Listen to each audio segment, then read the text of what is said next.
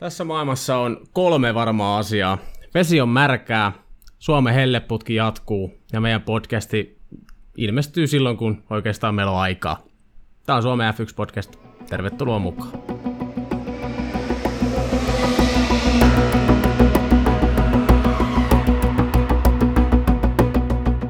Se oli ehkä heikoin intro tähän mennessä ikinä, ja me mietittiin tota joku viisi minuuttia. Aivan hyvä. Aivan hyvä. Eikö tässä meidän taso, taso on aina, aina. Tosiaan nyt otan tästä nyt saman tien puheenvuoron, mutta veitän tällä kertaa kaksi minä ja Juuso, eli Aapo ja Juuso. Teemu on, on muissa kiireissä ja muista tuntuu, että jos mä tälleen omilla kuulumisilla aloitan, niin Tämä on niin aina se sama levysoitin pyöri, että mulla on aivan hirviä kiire, on töitä ja väsyttää ja mitä liian kaikkia. Mutta se on se ihan fakta, että siis nyt on ollut kyllä siis niin kiireinen kesä ja se on kyllä yllättänyt meidät koko podcast kolmiko ihan täysin, että sen takia tämä julkaisutahtikin on ollut vähän sitten vähän heikompi, mutta tuota, eiköhän sitä sitten. Nyt niin näyttäisi tälle näköpiirissä on, että syksyllä voisi helpottaa, mutta tuota, ei nyt tuota vielä mennä manaamaan. Koputetaan puuta omaa pääkoppaa ja tuota, toivotaan, että ei ole sitten kiirettä, mutta tuota, Juuso, miten no, menee? Ihan, ihan sama laulu kuin sulla ja mä itse asiassa olin tuohon sun päälle jo puhumassa, että sovitaan näin, että ei tehdä enää mitään lupauksia, kun ensimmäistä kertaa podcastin historiassa mietittiin, että nyt meillä on aikataulut, noudatetaan sitä, ja sen jälkeen on tilanne ihan pikkusen elänyt, niin tota, pahoittelut täältä suunnalta, tehdään aina silloin, kun kerkiää, ja tämäkin kertoo jo paljon, että me ollaan nyt tätä jo viikko puhuttu, että milloin tehdään, milloin tehdään, ja silti meitä on vain kaksi täällä, niin kertokoot se jälleen kerran kaiken. Kyllä. Se, se voi olla niin silleen ulkopuoliselta vähän vaikea sillä välttämättä niin ymmärtää kestä, että miten työlästä tämä oikeasti on tämän tekeminen, koska mä olen tästä joskus aikaisemmin puhuttukin, mutta että se ei ole tosiaan ihan vasta, että, että istutaan palaisen autellaan puolitoista tuntia ja lyöään Spotify, vaan siihen niin kuin, se vaatii oikeasti kolme ihmistä sumplii aikataulujaan ja sitten sitten tuota, kaikki nämä editoinnit ja nämä äänityssessiotkin on oikeasti aika paljon pitempiä kuin se puolitoista tuntia. Että helposti menee se kaksi ja puoli, kolme tuntia näihin ja näin. Kyllä siinä on vähän, vähän säätämistä, mutta parhaamme aina yritetään ja, ja tuota, koittakaa olla ymmärtäväisiä, että, että tuota, kiirettä, kiirettä pitelee, mutta tuota, tosiaan vähän, meillä on vähän paha tapa mennä luppailemaan asioita, kun en, en muista, ollaanko me tästä jaksossakin tästä puhuttu, mutta kauan alla vähän palaverattiin sillä, että joo, nyt tällä kaudella tehdään silleen, että tulee aina tiettynä päivänä jakso, ja mitä kävikään. Niin... Itse se on mennyt. niin. Ei kauhean hyvin. Ei kauhean hyvin, joo. Mutta...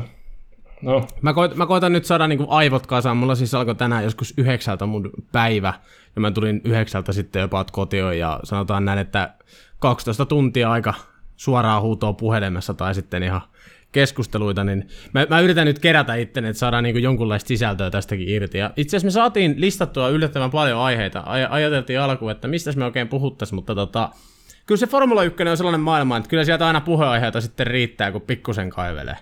Kyllä, kyllä riittää, ei ne, ei ne lopu kyllä kesken. Itsellä oli vähän, vähän tota siis, tota, tämä on aina hankala, kun tämmöinen niin ja yksi, yksi jakso jää, jää väliin. Tosiaan tässä jaksossa niputetaan nämä Itävallan GP, eli tämä Steiermarkin GP, Itävallan GP. Sitten kun vedään sama rata ja sitten on molemmat kisat ollut, niin alkaa mennä sekaisin ja vähän päällekkäin ne tapahtumat, mutta tuota, eiköhän me siitä sellainen kollektiivisesti saa semmoinen hyvä, hyvä höpinä ja sieltähän me ollaan perinteisesti nostettu niitä semmoisia pääpointteja, eikä niinkään lähetty mitään semmoista narratiivia kertomaan kisan tapahtumista, niin eiköhän tästä ihan, ihan hyvä jakso tule. Mikä oli sun mielestä nyt, mun mielestä Steiermarkin GP voidaan jättää ihan niinku tyystin sivuun, koska oli, oli rehellisesti yksi kauden niinku tylsimpiä kisoja, mutta äh, viikkoa myöhemmin siis Itävallan GP, niin sehän oli sitten taas ihan toista laulua ja niin vahvisti vaan sitä, että tämä on nyt niin kuin oikein, varmaan hybridiaikakauden paras kausi meneillä. Joo, tota, ja nyt niin hybridikauden paras kausi ja sen tekee se, että siellä on kaksi tiimiä kovasti taistelee, Red Bull ja Mersu. Ja sen lisäksi vielä niin kuljettajat näissä molemmissa tiimissä. Niin kuin ollaan puhuttu, että nyt Peres on nostanut sitä tasoa Red Bullin siinä kakospenkillä. Niin nähdään oikeasti semmoista vähän niin tiukempaakin taistelua, taistelua siinä ja saadaan oikeasti nähdä sitä variaatiota. Mutta tota, joo, komppa on kyllä täysin, että Itävalta tarjosi nyt sekä, sekä semmoista tylsää, mutta myös niitä semmoisia valonpilkahduksia. Mutta, mutta mä kyllä tykkään itse tuosta Itävallan radasta. Siinä on, se on, siinä on kyllä fiilistä. Mä, mulla oli ihan täysin sama homma, että ja kuten nyt nähtiin seuraava puheenaihe, mihin mennään, niin tota, kyllä se ihmetä tekee, kun siellä onkin tota, kanttikiven takana asfaltin sellaista hiekkaa.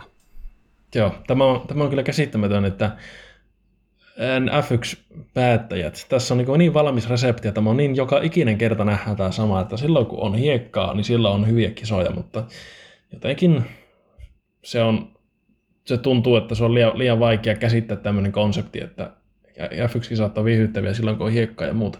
Ja sitten ajellaan tämmöisillä Ranskan radoilla ja muilla, mutta tuota, kyllä, siis aivan mahtavaa, mahtavaa kun on niin sitä hiekkaa siinä. Ja sitten vaikka, jos, jos nyt hypätään suoraan aiheeseen ja hypätään nyt siihen, mikä varmaan puhuttanut eniten tässä koko Itävallan hommassa, eli nämä rangaistukset. Nämä tilanteet, missä, missä tuota Norris puski Peresin ulos radalta ja sitten Peres puski kenet se puskikaan nyt, mulla lyö jo... Leclerc. Leclerc ulos, kyllä.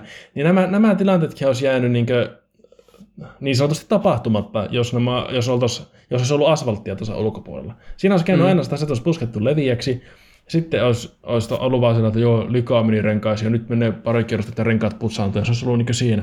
Mutta noissa oikeasti, kun tuota hiekkaa on tuolla, ne autot menee ihan siihen hiekkaan ja junnaamaan ja tipahtaa sinne jonon perälle ja ties mitä. Ja siinä on niin sitä sitä F1 parhaimmillaan, että niin oikeasti tapahtuu jotakin. Ja, ja tämmöistä niin yksittäistä muuttujista, tämmöistä hiekailuusumista tai kolareista tai näistä, niin näistä se monesti lähtee se iso pyörä pyörimään. Tulee joku mm. turva ja sitten lähtee kaikki niin lapasesta. Niin tämä on niin se, mitä kaivataan. Se ei ole, niin kuin, se ei ole pelkästään se, että, että jos auto menee ulos radalta, niin siellä on se hiekka, vaan se, että kun se hiekka tavallaan tuo niin monesti myös sen, se lähtee nimenomaan se iso pyörä pyörimään, niin tämän takia kyllä näkisin niin mielelläni sitä hiekkaa vaikka joka radalla. Ja siis Fiala on nyt niin kuin mun mielestä muutenkin vähän mietinnän paikka. Okei, luultavasti tota, me ei tulla ikinä näkemään sellaista kautta, että jokainen kilpailu ajetaan joko katuradalla, missä virheet kostautuu, tai sitten tällaisilla niin, kuin niin sanotulla perinteisillä moottoriurheiluradoilla, missä myöskin ne virheet kostaantuu. Et me, ei, me ei tulla luultavasti koskaan näkemään tällaista, mutta yksi asia, mihin FIA voi puuttua hyvinkin pikaisesti, on nimenomaan nämä rangaistukset. Koska tota, Ens, ensinnäkin otetaan nyt ihan ensimmäisenä äh, Lando Norris vastaan Sergio Perez, mihin Perezin kisa ehkä vähän meni, tipahti kymmenenneksi.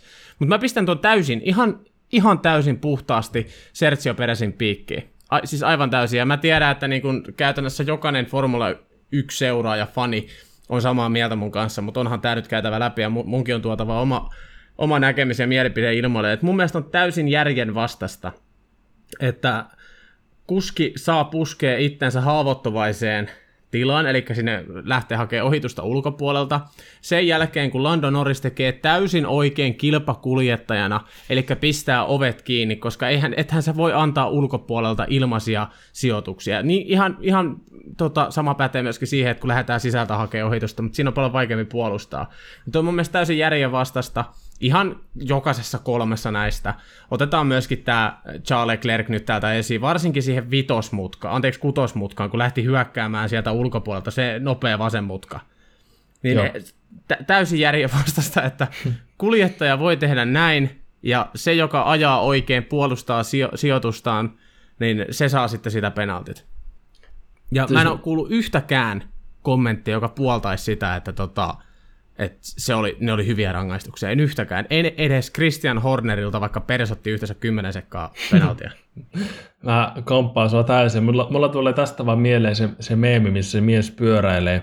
Sitten se lyö itselle sen kapulaan siihen eturattaaseen ja sitten se ulisee siinä maassa ja syyttää sitä jotakin, jotakin ulkopuolista tahoa. Niin mulla tulee vaan tämä jotenkin mieleen tämä, tämä meemi tästä. Mutta siis joo, täsmälleen tuo mitä sanoit. Eihän, eihän siis eihän se ole sen eellä olevan kuljettajan vastuulla, että se takana oleva kuljettaja ajaa itsensä semmoiseen asemaan, missä se ajaa ulos väistämättä sitä radalta.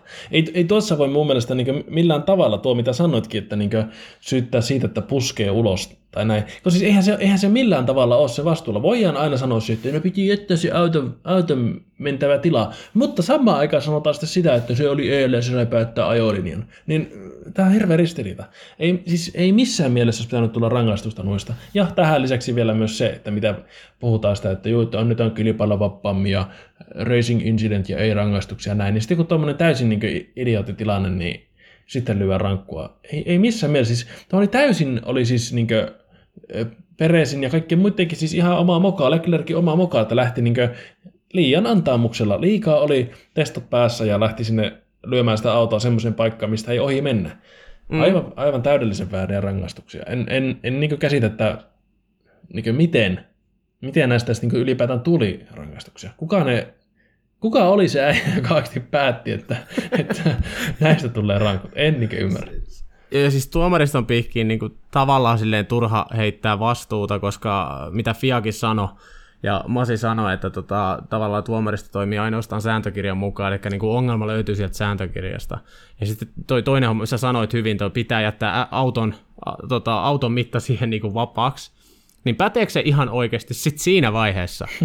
Sä, sä, sä tiedät, sä oot ajanut esimerkiksi simulaattoria, sä tiedät niin kuin, miten mutka mennään, sä tuut leveältä, sä ajat sisään, sä tota, otat mutka ulos, tulon ulos. Mm. Niin minkä takia sun pitää siinä vaiheessa jättää ulkoa tulevalle yhtään tilaa. Tilanne on täysin eri siinä vaiheessa, jos mennään mutkaa vaikka samaa ö, tahtia ja se sisällä oleva yrittää ohittaa. Eli se on nyt se ohittava auto, niin sehän on täysin itsestäänselvyys, että siinä vaiheessa sun pitää jättää myöskin se tila siihen, muuten kolisee. Ja se on myöskin oikein ohitettu.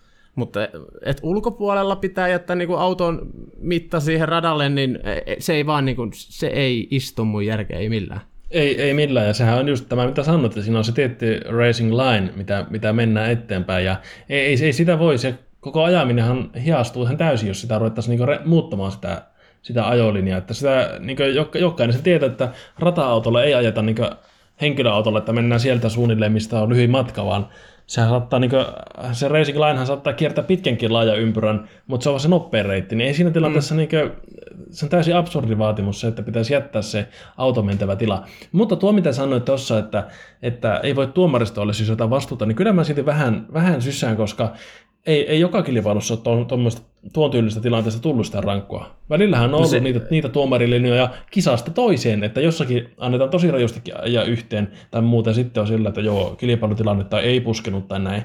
Et siis, kyllä siinä on siis semmoinen tietty muutos niin kisasta toiseen, ja sitä kyllä niin pitäisi peräänkuuluttaa, että niin pitääkää se tietty linja. Jos te veätte tuon linjan, niin vetääkää se sitten loppuun asti, mutta se on ihan persestä, että kuljettajatkin joutuu sitten arveilla, että uskaltaakaan tässä kisassa nyt ohittaa tai yrittää ohitusta vai tuleeko rankkua vai ei.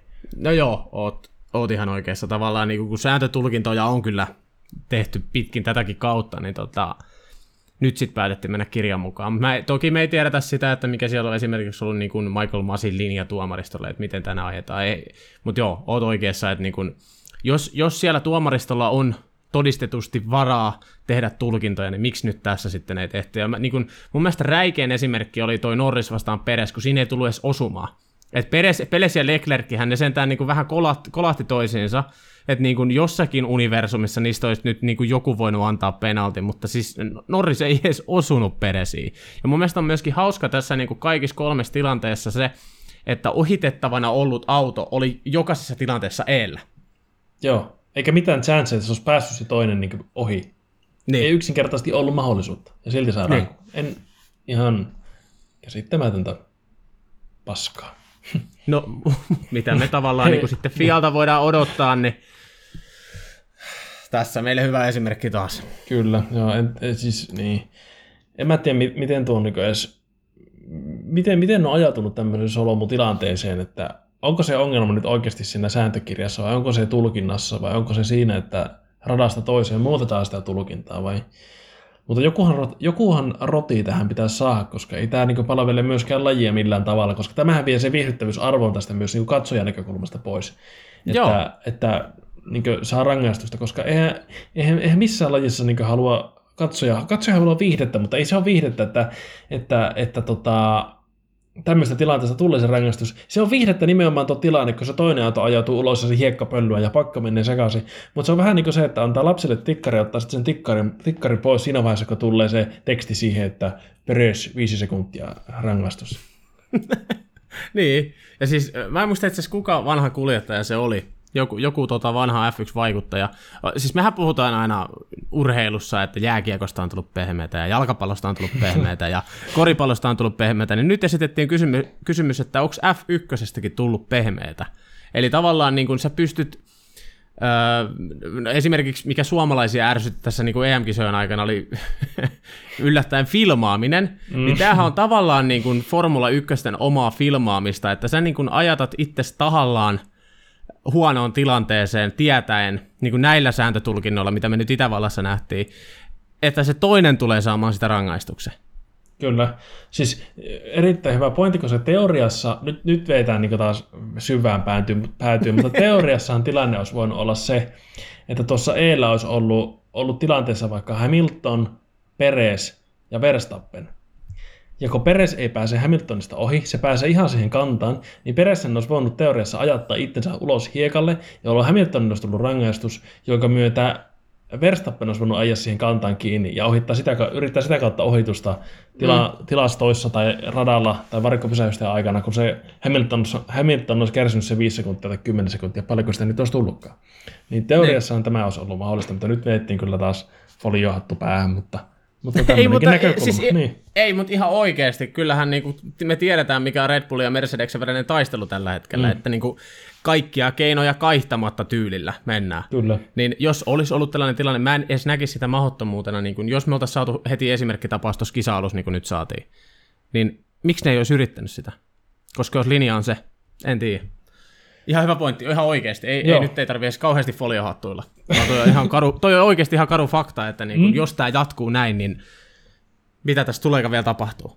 Mm. Mutta, mutta vielä palatakseni tuohon, että onko F1 tullut pehmoa, niin mä en, en välttämättä tuota sanoisi, ehkä, ehkä pikemminkin sanoisin niin, että F1 on ollut pitkään tämmöinen kuin se on. Et ei se mun mielestä nyt ole yhtäkkiä, yhtäkkiä miksikään pehmoksi muuttunut. Pikemminkin muuttunut kovemmaksi siinä mielessä, että silloin muutama vuosi sittenhän se oli vielä oikeasti sillä, että ei saanut suunnilleen kuski katsoa toista silmiin, kun tuli jo rang, rangaistus siitä.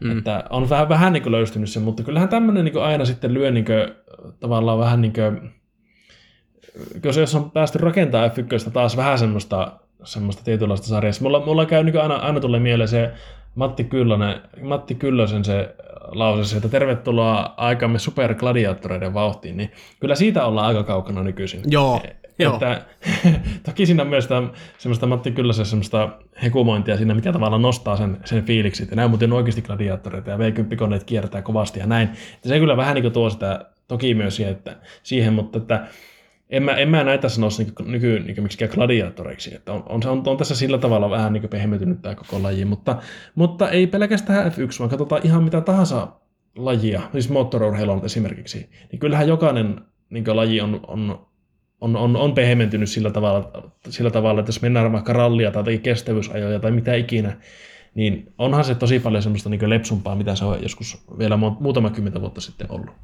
Joo, joo. Hei, tota, itse asiassa tähän, tähän tapaukseen vielä liittyen, niin tämä oli myöskin niin Norrisin kannalta noin naurettava rangaistus oli aika, siis tavallaan merkittävä juttu, koska Norrisilla on tällä hetkellä kahdeksan rangaistuspistettä ton ton myötä. Ja myöskin äh, Sergio Peresillä on tällä hetkellä kahdeksan pistettä. Ja tota, 12 pisteestä kalenterivuoden aikana niin tulee siis race ban. Ei saa ajaa seuraavaa kisaa, eli niin nyt molemmat näistä on enää neljän pisteen päässä näiden viikonlopun tapahtumien myötä. Totta, mutta mä näkisin kuitenkin sen, että tuomaristolla on aika iso, aika iso tota, kynnys antaa oikeasti sitä banaania jolle kuljettajalle, että nyt et muuten aja, koska mun käsittääkseni näin ei ole koskaan käynyt. Ja tuota, mutta, mutta kyllä se varmasti luo painetta sitten myös, myös näille, että ei niitä rankkopisteitä voi niinku aivan, aivan niinku tieten tahtojen kerätä, koska kyllähän se rangaistus sieltä tulee sitten lopulta, jos oikeasti ajas ihan miten sattuu. Mm. Mutta tuota, en, en mä, siis mä jotenkin tavallaan mä en oikein usko tuohon rangaistuspistesysteemiin, sanotaanko näin. Juuri, juuri tästä syystä, että se on niin iso se kynnys, että siinä oikeasti tapahtuisi jotakin, että joku kuljettaja oikeasti bännättäisi jostakin kilpailusta, ja se vaatisi niin paljon niitä rikkeitä loppujen lopuksi sen vuoden aikana, kun niitä seurataan, niin mä en jotenkin tavallaan siihen, siihen hirveästi niin kuin, niin kuin luota. Joo, joo, ymmärrän kyllä, mutta sen, sen mä myös sanon, että tota, toi on ehkä vähän kuljettajat kohtaastakin tavallaan, että tota, annetaanko Norrisille tällä hetkellä, annettaisiko sitä 12 pistettä tuskinpa, entäs Peres mm. tuskinpa. Sebastian Vet, no se Vettelille ehkä voikin, voikin historiasta lykätä. Mutta täällä on esimerkkinä nyt, tota, otetaan Nikita Masepin viisi pistettä jo nyt, ja Juki on neljä.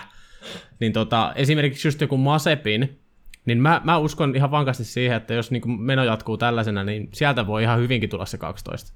Joo, ja taas niin eka kausi ja muutama kilpailu ajettu, niin siellä on jo tuommoinen potti. Ja se, että Masepin on ansainnut sen kaiken niin vihaan nyt niin varmasti järjestäjiä tuomarettikin osalta ja sitten kuljettajien osalta, niin kyllä mä luulen, että siinä sen verran, sen verran semmoista tiettyä kierroa inhimillisyyttä niin se tuomarissa on, että nekin varmasti haluaisi niin näpäyttää vähän sille Masepin. Mm, just, just tätä mä että, meinasin, niin ehkä joo. sama äh, Latifi 6 pistettä, niin ehkä menee siihen kategorian kanssa. Joo, kyllä. Joo, jatka. Joo, ei, ei mulla varsinaisesti tässä, tässä ollut, ollut niin muuta, mutta, mutta tota, no, Tsunoda, se, se on se, kerropa nyt se Tsunoda, se Itävallan se rankkusekoilu. Äh, mä, niin, eli tota, kaksi penaltia, molemmat samasta aiheesta, eli varikolle mentäessä siinä on se valkoinen viiva, mitä pitää noudattaa. Ja se nyt ei ole kellekään kuskille oikein tupannut ongelma viime aikoina, mutta Tsunoda otti sitten kaksi penaltia samasta aiheesta yhdessä kisassa. Ja tota, tämä vähän sattuu, sattuu koska tota, mä edelleen pidän Tsunodaa niin tosi potentiaalisena kuskina, mutta on ollut kyllä pettymys. On ihan rehellisesti ollut pettymys, ja enää ei voida mennä siihen tulokastatukseen. Et nyt, nyt niin kuin ta, ta, tavallaan niin kuin, nyt on liikaa sitä nuoruuden intoa, eli mitä mä oon sanonut aikaisemminkin, niin vähän sellainen Max Verstappen pienoiskoossa, ei nyt missään nimessä niin talentteja verta keskenään, mutta vähän sellainen rämäpä, liiallinen rämäpäisyys. Niin tota, tämä oli mun mielestä merkki siitä, että hei, kaksi varikkolinja ylitystä samassa kisassa, niin ei herran jumala. Sen se ei pitäisi tulla mitenkään uutena sääntönä, vaan tuohon ihan perussääntö kaikissa moottoriurheilusarjoissa mm. ja alemmissa luokissa. Että en, en tiedä, yllättääkö se F1 leveys tuossa tai jotakin muuta, että se sitten menee yli tai näin, mutta että tuo on niin semmoinen semmoinen moka, mikä varmasti jokaiselle, joka on F1-pelejä pelannut, se tuttu, että nämä ajat siitä ja leikkaat sitä linjaa jotenkin ja sitten huomaat, että oho, tulipa rankku tuosta. Eihän niin tommosia, ei tommosia F1-kuskeille niin saisi käydä. Siis sen ymmärtää vielä, jos oikeasti kisa-aikana niin tulisi vaikka yksi varikko ylinopeus. Se voisi oikeasti mennä semmoisen niin piikki, että nyt vettiin mutta oikeasti aivan lappulattissa varikon portille ja jarrut meni lukkoon ja vähän mentiin yli. Mutta se, että mm. niin sä leikkaat sen viivan yli, niin Kahdesti. Niin, kahdesti vielä. Huolimattomuutta se on, eikä mitään muuta, ei sitä niin se yli eikä ympäri. Mutta Tsunodasta kyllä siis sen verran, sen verran, että mä en ole ehkä yhtä sitä samalla lailla, niin kuin, en voi sanoa, että välttämättä tänäänkään mikään valtava Tsunoda-fani olisi ainakaan vielä, mutta tavallaan en itse ehkä hehkuta Tsunodaa niin paljon kuitenkaan kuin sinä, mutta näen kyllä sen, sen potentiaalin siinä ja sitten sen erittäin tervetulleeksi, terve, miten sanotaan, tervetulleeksi, tervetulleeksi tervetulleesti. Kuulostaa ainakin ihan Suomelle. Ihan sama kuin Tervetulleeksi. Otan, otan tervetulleena vastaan, sanotaan vaikka näin. Joo. no niin, nyt, nyt, nyt, nyt nyt olla. Ja tätähän ei leikata tästä pois. Ei, Otan ei. tervetulleena vastaan sen, että saa F1 tuommoisia niin oikeita talentteja, ja, jotka oikeasti osaa ajaa. Jolla, mm. Jollakin lailla nyt, en mä siis, siis toki Tsunoda tehnyt virheitä ja näin, mutta siis onhan se nyt ihan eri, eri kastia joku Masepin tai joku muu vastaavat, mitä on nähty vaikka menneenä vuosina, jotkut Max Chiltonit tai jotkut vastaavat, ketä vaikka sillä Marussialla ja Manorilla kävi kokeilemassa, niin onhan tuo, onhan tuo mahtava, että saa nuoria kuskeja, niin on oikeasti tuommoisia niin oikeasti niin taitavia. Niin otan kyllä mm. niin innolla vastaan ja toivon, että, että Tsunodosta pitkä ja todennäköisesti se onkin, että jos siellä on Hondan tukea taustalla ja muuta, niin siellä olisi pitkä ura luvassa. Joo, kyllä mä siis on ihan varma, että on pitkä ura F1 luvassa, niin kun se, koska onhan niin Tsunoda näyttänyt tavallaan se, että sit kun se fokus on niin kuin ihan sataprosenttisesti siinä, mitä hän tekee, eli ajaa autoa nopeasti, niin on myöskin niin kuin kyennyt hyviin tuloksiin. Mutta niitä nähdään edelleen ihan liian harvoin. Eli niin kuin jonakin aikana päivänä Tsunoda voi olla ihan helkkari hyvä, varsinkin silloin alkukaudesta, mutta sitten yhtäkkiä tulee meininki alas kuin lehmä häntä.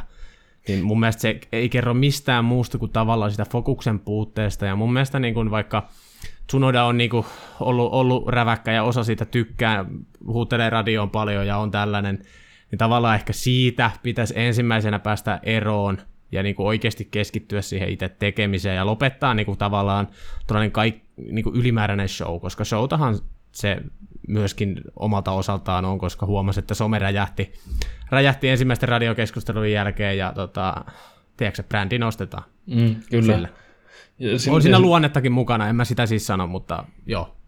Joo, siis en tiedä, siinähän voi tulla jopa, jopa voi tulla painetta siitä, että tavallaan Verstappen kuuluu siihen samaan leiriin ja jos sitten lähdette julkisuudessa vertaamaan vaikka just, että tuo niin nuori Verstappen, niin oli semmoinen kuumakalle, niin kyllähän se lyö tämmöisen nuoren poikaan niin kuin, tuota, vähän, vähän painetta sitten, mutta tavallaan niin myös tai mitä, mitä me ollaan aikaisemmin jossakin jaksossa puhuttiin tästä Tsunodan persoonasta, niin itse kyllä otan sen innolla vastaan ja ilolla, ilolla vastaan sen semmoisen niin räväkköjä. Ja var, varmasti sinäkin, sinäkin ja näin, että, mm, että niin oikeasti, kyllä. koska me ollaan niin paljon nähty myös sitä semmoista tylsää mitään sanomatonta, muun muassa tämä kuiskaileva Albon, että siitä ei niin hirveästi saanut tämmöistä niin otsikkoa revittyä sen sanomisista, että kyllähän tuo niin nostaa tätä F1 niin brändinä, mutta juuri niin kuin sanoit, niin varmasti tuo olisi niin se ensimmäinen, mistä pitäisi lähteä vähän niin hillitsemään, että vietäisiin mieluummin sitä energiaa, mikä menee siihen huutamiseen ja siihen mesoamiseen, niin siihen itse ajamiseen, niin ei tulisi välttämättä tuommoisia virheitä, että ajellaan varikkoviivoja yli.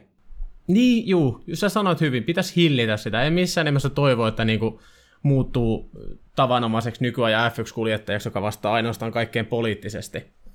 Että tavallaan niin kuin, hyvähän se on luonnetta ja räväkkyyttä, mutta tavallaan se, sen hillitseminen ehkä, niin mä veikkaan, että tuloksetkin olisi parempia sen jälkeen. Kyllä. Mutta hei, sä sanoit äsken, tuossa puhuttiin Fiasta ja vanhana ja formuloista ja näin, sä sanoit, että tota, kuskeja ei saanut oikein katsoa edes silmiin ennen, et, ilman rangaistusta. Niin tiedätkö kenen olisi pitänyt katsoa Itävallassa toista kuskia silmiin? Öö, Kimi. En, en, Kimi. Kimi. Kimi ja Sebastian Vettel. Kyllä. se, mit, mitä siinä tapahtuu?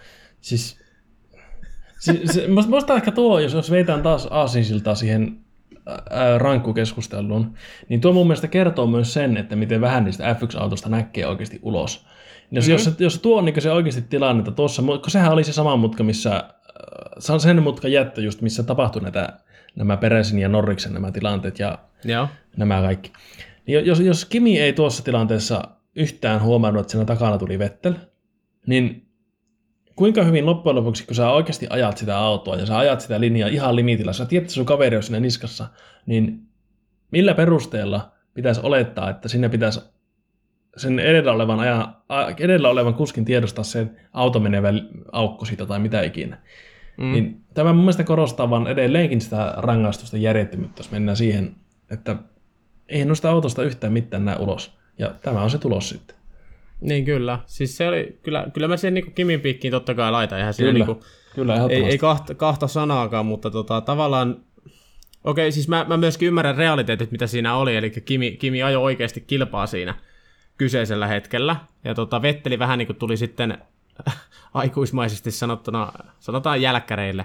Hmm tuli tota, Vetteri siinä ja tota, Kimi oli täys fokus eellä ole, olevaan autoon. Ja siis sehän on oikeasti niin kuin paha mutka, koska se niin kuin, kun tullaan siihen nelosmutkaan, niin se vaan kääntyy ja kääntyy ja kääntyy ja kääntyy oikealle. Eli niin kuin onhan, siinä on ihan oikeasti myöskin vaikea nähdä. On. Ainakin näin, näin olettaisin, koska tota, se mutka ei käytännössä lopu hetkeen. Niin, Mutta mut silti niin kuin tavallaan, okei, siinähän on myöskin ehkä tiimivastuu vähän, että pystytään informo- informoimaan sinne sitten radioon kesken, kesken tota, ää, tilanteen tai vähän ennakko, että Vetteli on sitten suht lähellä. Ja sitten Kimi tiesi, että siinä tuli lukkojarrut, vauhti hidastu, on muutakin taistelua, Vetteli pääsee ajaa sitten niin kuin tyhjään rataan periaatteessa, niin tota, kyllä siinä pitäisi vaan olla se huomiokyky sitten parempi.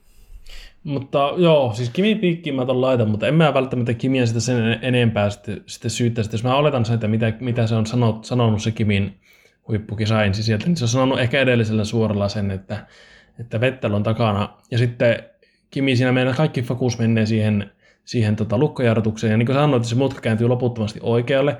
Ja sehän käärtuu vielä sillä, että sitten seuraava mutka on vasemmalle – se, missä Leclerc se tulee tosi ulos. nopeasti. Se tulee tosi Joo. nopeasti, ja sitten siinä pitää niin tosi oikean laitan niin ajattaa se auto ennen kuin käännät sinne vasemmalle, että saat sen kääntymään mm. sinne sopivan pyöreällä linjalla.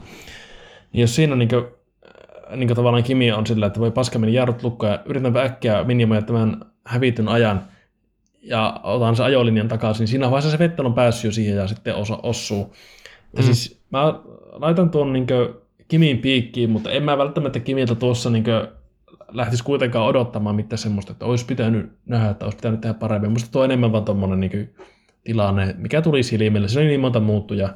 Mutta tässä on se hyvä puoli, että Kimi ja Vetteli ja aikuismaisesti suhtautui tuohon, tuohon tilanteeseen, eikä ollut mitään sen kummempaa sitten sen jälkeen. Joo, sitä itse asiassa vähän naureskelin niin Vettelin reaktio tavallaan siihen, kun me tiedetään kuitenkin niin kuin millainen kuumakalle Vettel osaa olla. Nyt kun se sattui olemaan Kimi, niin se oli vaan, no ei näille mitään voi, että ei me pisteestä taista, näitä nyt sattuu. Ja olisi mm. vaan niin kuin hauska tietää, kun siinä olisi ollut vaikka joku vähän juniorimpi kuski. Masepi. Te, te, esimerkiksi mm. Masepi, niin, niin tota, veikkaa, että sitä olisi ihan noin kuitattu sit siinä vaiheessa. Tai mun tulkinta ei olisi ollut ihan näin lepsu, vaan se olisi ollut sitten, että no miten ei voi Masepin nähdä, että kyllä pitäisi nähdä F1-autosta ylös. niin. Ehkä tässä myös vähän se, että, että nyt annetaan Kimille vähän löysää, kun se on kuitenkin kokenut kuskia muutenkin kohta eläkeiässä, mutta tota, mutta joo, mielenkiintoisia sattumuksia ja noita aina välillä nähdään. Tuo on vähän samantyyppinen tässä tuo tilanne, mikä oli Strollilla ja Vettelillä silloin tuota, oli se 2017, Maleesia tai joku vastaava, siis se jäähyttelykierros sen kisan jälkeen. Stroll ajoi sinne jotenkin sinne sisälinjalla vai miten se oli, ja Vettel käänsi siihen, eikä Vettel huomannut sitä, ja se itse Aa, joo. meni se sen takarengas, lähti irti sitä ripustus ja kaikki. Vähän samantyyppinen tilanne, että ennusta niin kuin, ennusta vissiin paljon ulos näin noista autosta tai peileistä. Niin, ta, joo, annetaan nyt sen verran anteeksi. Joo, joo. se on ihan hyvä pointti kyllä, koska sä olet itse asiassa ennenkin puhunut tästä Joo. aiemmissa jaksoissa tästä, että miten vähän noista autoista se loppujen lopuksi näkee. Joo, Joo, ihan totta. Siitä Hei, löytyy, tuli... Oh, sorry, niin. pakko tähän, tähän tosta, siitä löytyy hyvä, hyvä video YouTubesta, missä tota, Takuma Saton auto syttyy palaamaan, kun se on tankilla siinä välitankkausta, niin Salo Mika siihen toteaa sen, että, että ei noista peleistä mitään näe, ja sitten lähti se Takuma Sato sinne ajamaan, ja se oli se vesi, vesisadekeli sinne, se auto sitten sammui sinne vesisatteessa, mutta se löytyy tuolta YouTuben syövereistä se, se klippi sieltä. Mutta joo, jatka joo. vaan. Ei, tuli vaan Kimistä mieleen, nyt siis on väläytelty, tämä nyt on ihan suunnitteluvaiheessa, siis kuskien ikä, yläikäraja F1. Joo. Mitä, mitä mieltä sä oot? Mä, mä en edes tiedä, mitä mieltä mä niinku tästä olisin. Et mun mielestä niinku, kuulostaa vähän ehkä, ehkä niinku, tavallaan absurdilta sääntö kuulostaa tekaistulta, sanotaanko näin. Niin, Mä niin. sanon, että nyt, nyt on niin paljon tullut näitä junnuja, junnuja tänne lajin pariin, että pikemminkin haluaisin nähdä tuolla noita muutamia vanhoja tommosia jääriä vielä, vielä ajamassa noita Räikkösiä ja Alonsoja ja muita.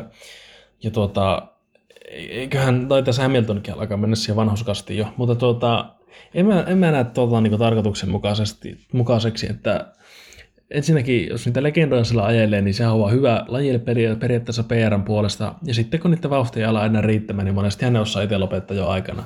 Että ei, ei tuolla F1 varikolla mitään Dänejä olla nähty, jotka vetää, vetelee vielä 80 keikkaa, vai minkä ikäinen se Danny nyt onkaan, mutta, mutta tota, niinkö, en, mä, en mä näe tota nyt niinkö sitten välttämättä kovinkaan tarkoituksenmukaisena sääntönä. Ja siis mä ymmärrän sen, okei, Kimi on nyt 41, vai täyttää 41, niin tavallaan niin kun, Kimi nyt tulee anyway lopettaa, tuskin Kimi niin kuin 50 ajaa. Ja niin kun, tavallaan, että toi kuulostaa niin, miten mä nyt sanoisin, niin hölmölle säännölle ja nimenomaan tekastelle säännölle, koska siis faktahan on se, että eihän niin kuin sellainen tavanomainen 50 pysty fysiikaltaan ajaa, niin edes no niin kuin hyväkuntoinen 50 ei pysty noita nykyautoja ajaa. Että kyllä jokaisella myöskin sit se järki on siinä touhus mukana, että niin kuin tietää, että okei, nyt, mun, nyt, nyt on mun aika lopettaa. Et turha siihen mun mielestä tuoda mitään sääntöä erikseen. Aivan, aivan, aivan turha. Me voidaan näköjään tämän podcastin osalta lyödä romukoppaan tuo sääntö heti kerralla. Kyllä. Mutta hei, vielä se Itävalla. Tämä on itse asiassa viimeinen nyt Itävallasta. Ja mä halusin nyt nostaa tämän, koska Mä oon nyt tässä niin vähän pidempään jo toitottanut samaa lausetta, eli Lando Norris on tulevaisuuden superstara, on jo lähellä taitojensa puolesta niin superstaran asemaa, mutta nyt mun on pakko vähän niin kuin peruutella näitä puheita, ja mun on pakko niin kuin nimetä Lando Norris megastaraksi. Si- kauden jokainen kilpailu ajettu maaliin, ja kauden jokaisessa kisassa top 5, ja kauden kolmas top 3 podium-sijoitus nyt Itävallassa. Ja mieti, mitä kautta se vielä tuli. Otti sen rangaistuksen siihen ja onnistui ohittaa Hamilton. Okei, Hamiltonin auto nyt oli, oli mitä oli. Ja hyvin luultavasti ilman penaltia olisi ollut kisassa kakkosena. Ja myöskin noin aikajat Verstappenia vastaan. Mieti nyt Red Bulli täysin ylivoimainen, mitä nähtiin kisassa, versus McLaren, joka on nyt nostanut, nostanut tasonsa selkeästi mutta silti niin kuin puhuttiin sadasosista vai tuhannesosista aikaa joissa, niin mm. mä, mä sanoin, että Landon Norris on megastara. Mitä mietteet? Mä, mm, no mä en välttämättä ihan vielä megastaraksista sanoisi, mutta vähintäänkin on jo se superstara. Ja kovaa vauhtia menossa sinne megastaraksi. Mä sanon, että mä tämän kauan jälkeen voisin nostaa megastaraksi, jos se tätä tasoa jatkaa. Mutta tota, mun on ilolla totean taas olevani väärässä, koska kauden alussa taisin vähän olla sitä mieltä, että Lando Norris ei ole niin hyvä tällä kaudella, tai ettei olisi niin hyvä tällä kaudella, ja Ricardo olisi kovempi, ja mitä ikinä mä meninkään möläyttelemään. Mutta siis aivan mahtavaa tuo ollut, ja Norris on kyllä siis edelleenkin siis positiivinen, niin kuin, positiivinen sana varsinaisessa merkityksessä niin tavallaan lisätä tänne tämmöisiin huippukuskien joukkoon. Kun se on niin erilainen, siellä on monta erilaista persoonaa. Siellä on se semmoinen tiukka ja vähän räjähtävä Verstappen ja sitten tämmöinen analyyttinen Leclerc ja äh, mä en tiedä, miten mä Russellia voisin luonnehtia, mutta sitten Lando on tämä naurava kaveri ja näin. Siis siellä on monta tämmöistä tyyppiä ja aivan, aivan fantastisesti suoritunut Norris. Jälleen jos katsotaan sitä, että missä niin Ricardo oli näinä viikonloppuina, niin Norrishan pyyhki ihan täysin lattia niille. Kyllä. Ja Norris pyyhki jopa Hamiltonilla lattia tällä viikonlopun aikana ja vaikka mitä, että niin kuin, mm. aivan, aivan, siis aivan fantastinen kuljettaja. Mä tykkään aivan, aivan todella paljon niin Landosta persoonasta ja siitä ulosannista. Se on, se on aivan todella niin kuin, mahtava lisä tähän koko F1-hommaan. Siis mä, oon, mä oon ollut pitkään niin Leclerc-fani, mutta niin nyt, nyt mulla on pikkusen kääntynyt sinne, että niin Norris on mun lempikuski. Niin kuin, vaikka Ferrarin miehiä ollaankin. Mutta okei, sekin, siinäkin on vähän käynyt sellainen, sellainen käännös tavallaan, että niin kuin mä olen pikkuhiljaa myöskin McLaren-fani ihan tosissani, että. Kaunis auto, upea kuljettajapari, okei Ricardo nyt ei ole vieläkään ihan ehkä, tai en mä tiedä nyt tavallaan, että aika joissa taas Ricardo epäonnistui, oli 13 lähtöruutu, nousi seitsemänneksi, että silleen niin kuin Ricardoltakin nyt jo ihan ok kisa, mutta niin kuin silti jäi 40 sekkaa Norrisista. Kyllä. Öö, siis Lando on kuljettamista on helppo tykätä mm. kokonaisuudessaan. Sen halusin vielä tähän edellisen puheenvuoron lisätä, mutta se miksi avasin nyt tämän mun leipäläpeinen, niin se oli se, että että tota, Mac, kun sanoit tuosta, että, että alat tykätä McLarenista, siis Mä oon siis inhonnut McLarenia vielä muutama vuosi sitten. Mä en tiedä mistä, siis mulla ei mitään sellaista varsinaista syytä, miksi mä oon sitä inhonnut, mutta mä oon jostakin syystä inhonnut sitä aivan, aivan sydämeni pohjasta. Mutta Joo. siis jotenkin niin siinä vaiheessa, kun McLaren, tämä Zack Brown tuli sinne ja lähti tuomaan vähän sitä uutta McLarenia sinne, ja tuli, tuli tätä British American Tobacco, vähän tupakkasponsoria ja kaikki, että ihan tällä eri, eri linjalle tämä koko homma ja saatiin uusia kuljettajia ja vaikka mitä, niin mä, mä oon niin nykyisin tykkään McLarenista todella paljon ja siis mulla on nyt F1 pelien kausien ajaminen jäänyt vähän kesken, mutta muun muassa sielläkin McLarenilla ajan, että niin on kyllä tykästynyt siihen talliin todella paljon. Jimmy Broadbent-tyyli, aina McLaren. Kyllä. Joo. Katsoja, anteeksi kuulijat, jotka ei tiedä, niin kyseessä on siis tällainen SimRacer YouTubettaja. Ihan huikea, suosittelen. Kyllä, se on loistava kyllä, sillä on aivan mahtavia, mahtavia videoita kyllä. Oh, kyllä. Hei, tota, ollaan hyvin, aika itse asiassa mietin, saatiin näin paljon Itävallasta puhetta. Mä pidän tätä niin kuin tosi hyvänä suorituksena. Mm, ja vielä koska alun perin meillä oli Itävallasta yksi puheenaihe. Niin. Mm.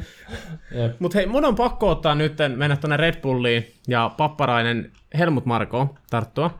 Joo. Tämä mun mielestä oli nyt jo niin kuin Suomen mediassakin tämä, tämä uutinen, eli no okei, mulla ei nyt sitä edes auki tässä, mutta siis Helmut Marko öö, kommentoi Mersun sopimustilannetta, ja mä oon nyt niin kuin pääni miettinyt puhki, että mitä se niillä kommenteilla haki. Eli mitä Marko sanoi, öö, niin tiivistetysti. Öö, Marko odottaa, että George Russell tulee olemaan ensi kaudella Valtteri Pottaksen tilalla Mersulla. Ja jos Mersu ei tee tällaista ratkaisua, niin he ilomielin ottavat Russellin talliinsa, mutta he, hän pitää Mersua täytenä idioottina, jos ne ei tee Russellin kanssa sopimusta. Ja mä nyt niin kuin, niin kuin mikä, mikä tässä on taustalla? Tavallaan, jos niinku Red Bull haluaa Russellin, niin eikö siinä, ja me tiedetään, että Lewis Hamilton haluaa pitää Valtteri Pottaksen Mersulla. Ja Mersu varmasti kuuntelee. En tiedä, tuleeko toteutuu niin missään nimessä, mutta niin kuin, siellä on kuitenkin Hamiltoninkin iso sanavalta. Ja tavallaan mm. eikö siinä vaiheessa kannata pitää se leipä läpi kiinni, eikä antaa julkisuuteen tollaisia kommentteja, koska nyt niin kuin, tällähän hän vaan vahvistaa sitä, että Mersu tulee kiinnittää Rasseli niin mä, mä aloin jopa niin villiksi, koska Peresillä on sopimuskatkolla, ja Pottas, vaikka nyt on ollut heikompi kausi, me tiedetään, kuinka loistava kakkoskuljettaja Pottas niin parhaimmillaan on. Ja onko tämä nyt, tämä kuulostaa hölmölle, onko tämä nyt joku Helmut Markon suurempi suunnitelma sainata Valtteri Pottas Red Bullin kakkoskuskiksi? Nyt lehet repikää otsikot tästä. Ei, mutta mä oon antanut tälle ajatusta enemmän kuin mä edes kehtaan myöntää. Joo. Hyvä, kun sain nukuttua viimeinen, kun mä olen lukenut, että mitä, mit, mitä tästä, niin kuin, miksi? Mä, mä, mä tätä asiaa tuossa pyörittelin ja mä tulin kahteen, tois, kahteen muuhun lopputulokseen, eikä yksikään niistä ollut se, että Valtteri päätyi Red Bullille, mutta, mutta jos se sinne päätyy, niin sinne päätykööt. Koska niin kuin sanoit, niin on, on lojaali Tadille ja hyvä kakkoskuski. Mutta tota, siis mun näkö, näkemys tähän nyt on se, että tässä on kaksi vaihtoehtoa. Eli yksi on se, että yksi motiivi tämä on ihan puhtaasti se, että Helmut Marko haluaa sekoittaa Mercedestä. Ja Mercedes on sopimusneuvotteluja ja sillä ajatetaan, ajatetaan sitten tuota, Mersua vähän enemmän johonkin tämmöiseen kriisiin ja vie vähän sitä fokusta pois ja sitä kautta yritetään voittaa tämä maailmanmestaruus. Mitä puhuttiin tuossa aiemminkin, että kaikki keinot käyttöön. Kyllä, joo. Hyvä Tai pointti. sitten toinen on se, että Red Bull ei usko Russellin, että Russell on niin hyvä tota, oletetaan, ja ne haluaa Russellin Mersulle nimenomaan siksi, että se on huonompi siellä, tai sitä kautta, että se rikkoo sitä tallin harmoniaa, koska se on ei välttämättä niin semmoinen, sanotaan nyt suoraan, lammas kuin Bottas. Niin mä näkisin, että nämä kaksi on tässä nyt sitten ne, ne motiivit, mutta tavallaan jos tällä ihan kontekstista pois otettuna pohtii näitä kommentteja, niin onhan nämä vähän outoja. Jopa Helmut Markon suusta. On, Tuota, on. Mutta äh, F1 on kovaa kamppailua ja ehkä tämä on myös se, että miksi me on tämmöistä aikaisemmin kuultu, on se, että aikaisemmin Red Bull ei ole ollut näin, näin niin tiukassa tilanteessa Mercedestä vastaan vielä näin hybridiaikakaudella. Joo, sä iskit vähän sanottomaksi tavallaan, koska mä edelleen pidän Bottas Red Bullille teoria kaikista parhaimpana, tietenkin. Ei, ei missään nimessä.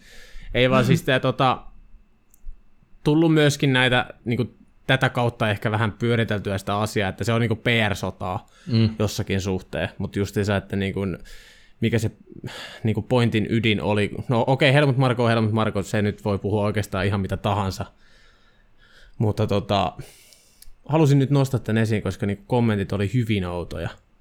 Mutta itse asiassa toi sun jälkimmäinen tavalla, että, niin kun, että Red Bullilla ei siihen Russelliin ehkä ole vastaavanlaista uskoa. Mm. Niin, ja halutaan se sinne. Ja kyllä mä uskon sen, että tota, myöskin Red Bullilla ollaan hyvin tietoisia siitä, mitä Lewis Hamilton haluaa. Ja, ja mun mielestä se nyt on aika päivänselvä asia, että tota, kun katsoo näitä viime vuosia, mitä Hamilton ja Bottas on ajanut, ja sitten mennään vielä kauemmas, mitä se oli Hamiltonin kanssa esimerkiksi, anteeksi, tota, Roosbergin kanssa Hamiltonilla, niin Bottas on niin kuin Hamiltonin kaltaiselle kuljettajalle niin ihan lottovoitto.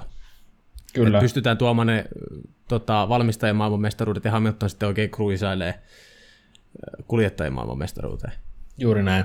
Ja vielä muuten lisäksi tähän, että miksi Red Bull saattaisi haluta tämmöisen nuoremman kaverin tänne soitteleen toista viulua, ainakin näin, näin nime, ni- nimellisesti toista viulua tuonne Mercedesillä on se, että Red Bullilla itsellä on pitkä, pitkä kokemus siitä, minkälaista pyörimyrskyä se on, kun tulee nuoria kuljettajia talliin, hui, niin super- tai megatähden niin viereen ajamaan, niin se saattaa sekoittaa täysin tilanteen. Tai sitten käy se, tai ja, ja sitten käy se, että tuota, se tallin, niin se tallipisteessä se asema heikkenee sen takia, että se megatähti ajaa aina, aina hyvillä sijoilla, mutta sitten se kakouskuski ajaa surkeilla sijoilla. Niin mm. kyllä mä näkisin, että tässä on aika, aika iso motiivi saada se Russell sinne, koska se on ehkä, ehkä Red Bullille sille loppujen lopuksi niin win-win tilanne siinä mielessä, että on ehkä laskelmoinut sillä tavalla, että Russell on joko A, hidas ja ei, ei aiheuta ongelmia, tai sitten B, se on nopeampi, tai nopea, tai nopeampi kuin Hamilton, niin se aiheuttaa sitä, sitä kautta niin ongelmia, mm. ja se kaikki saattaa sitä Red Bullin laariin. Joo, Mutta, niin. Pakko sanoa Helmut Markosta muuten vielä se, että Helmut Marko on saavuttanut ehkä F1-varikolla vähän semmoisen Donald Trump-maisen aseman, että se voi sanoa ihan mitä vaan. Ja kaikki vaan ottaa se semmoisena, että jaa, taas se ukko horisee jotakin. Tuli vaan mieleen tämmöinen Ei, anekdootti mutta- tästä. onhan se justiinsa näin. Tuli muuten Russellista vielä mieleen, niin tota, eipä poika päässyt taaskaan pisteelle.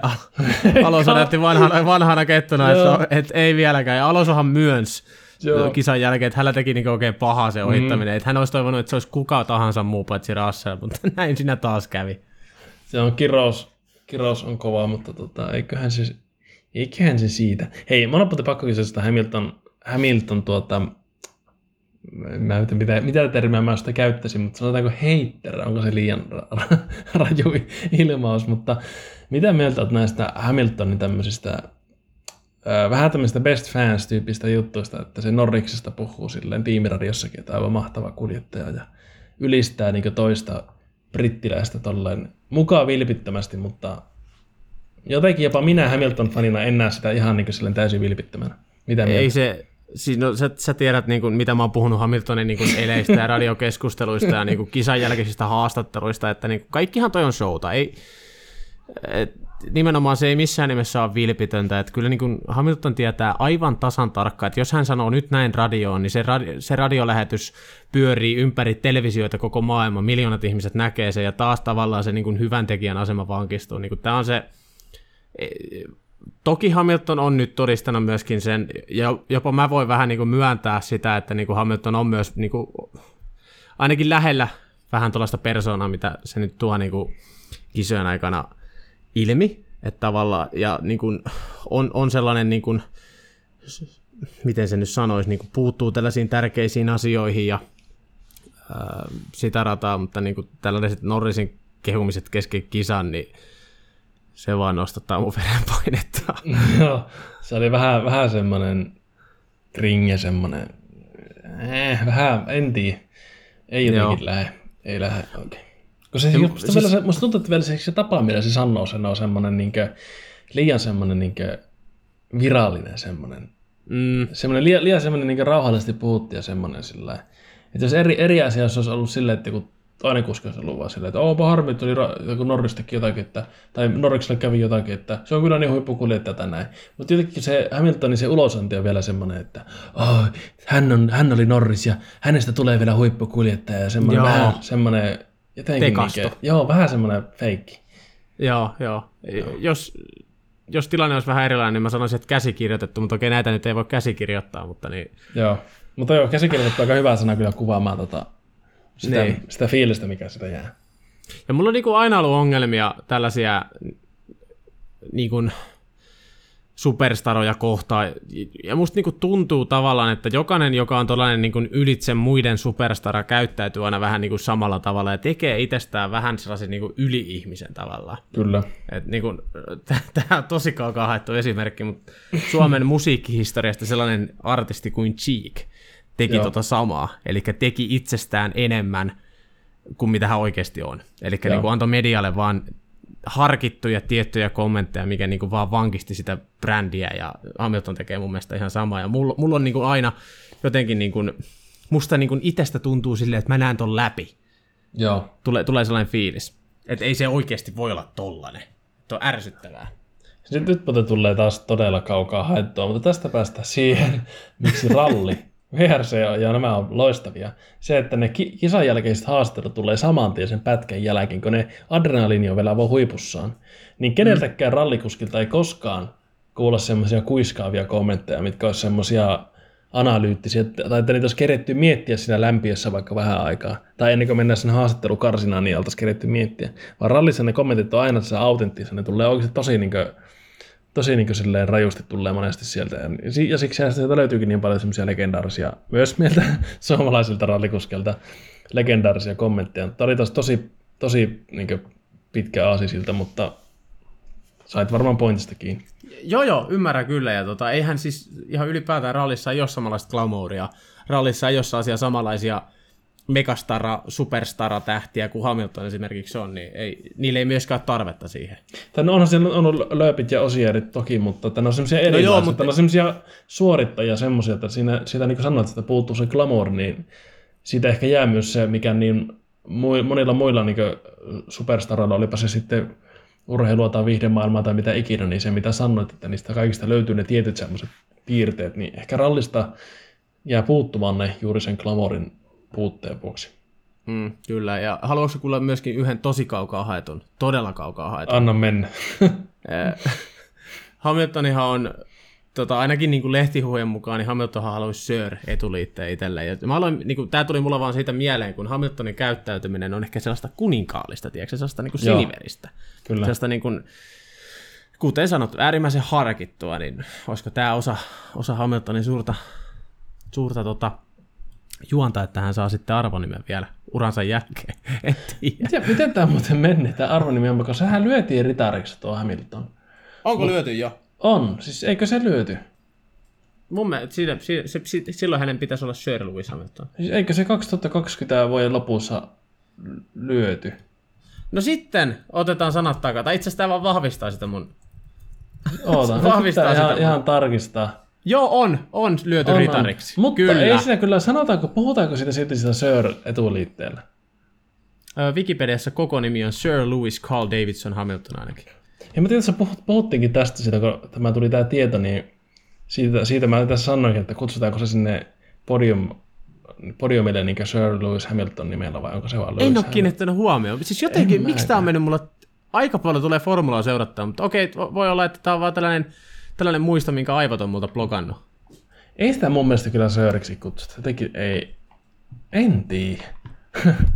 Pit, pitää alkaa kiinnittää huomioon enemmän. Ju, Ää. luultavasti tällä hetkellä joku kuuntelija on silleen, että ootte, ootteko te noin tyhmiä? Totta kai kutsutaan. Niin. Se No, kutsutaan sille nimellä podiumille. Sori, me ei olla vaan kiinnitetty huomioon. Joo. Joo. Joo, mutta olisiko se Hamiltonista? Ihan hyvä kysymys kyllä, ja niin kuin yllätti Joo. tavallaan, koska me ollaan ennenkin puhuttu öö, tästä aiheesta, niin sä oot ottanut vähän sen puolustuskannan, mutta niin kuin, kiva kuulla, että nyt mä en ollut ainoa, jonka mielestä oli tosi teennäinen kommentti. Joo, siis Hamil- Hamilton on paljon teennäisiä kommentteja, mutta, mutta, mutta niitä välillä on vaikea tulkita, että onko ne teennäisiä vai onko se just sitä sen oikeita persoonaa. Koska mm. sen, mikä se sen oikea persoona lopulta on, niin se on ehkä vähän vaikea, vaikea niin tota, saada kiinni, mutta, mutta, mutta. Kyllä. Se siitä Hamiltonista. Se, se siitä. Mutta siis Lewis Hamiltonhan on syntynyt 7. tammikuuta 1985 Stevenage-nimisessä kaupungissa, Joo. joka sijaitsee vähän siellä Cambridgeista etelään, suht lähellä Lontoota, ja suht lähellä Lontoota, Lontoota sijaitsee Silverstone tota, rata, ja siellä ajetaan ensi viikonloppuna, ja Ö, olipa muuten pitkä aasinsilta, mutta ajattelin, että ollaan nokkelia kerrankin. Mä kanssa mietin, että mihin tää on oikein menossa. Mutta nyt on aika historiallinen GP, koska nyt ensimmäistä kertaa, äh, ainakin mun tietääkseni ihan historian ensimmäistä kertaa F1 ajetaan sprinttikisa. Kyllä. Multa Oletko idean kans. fani vai et?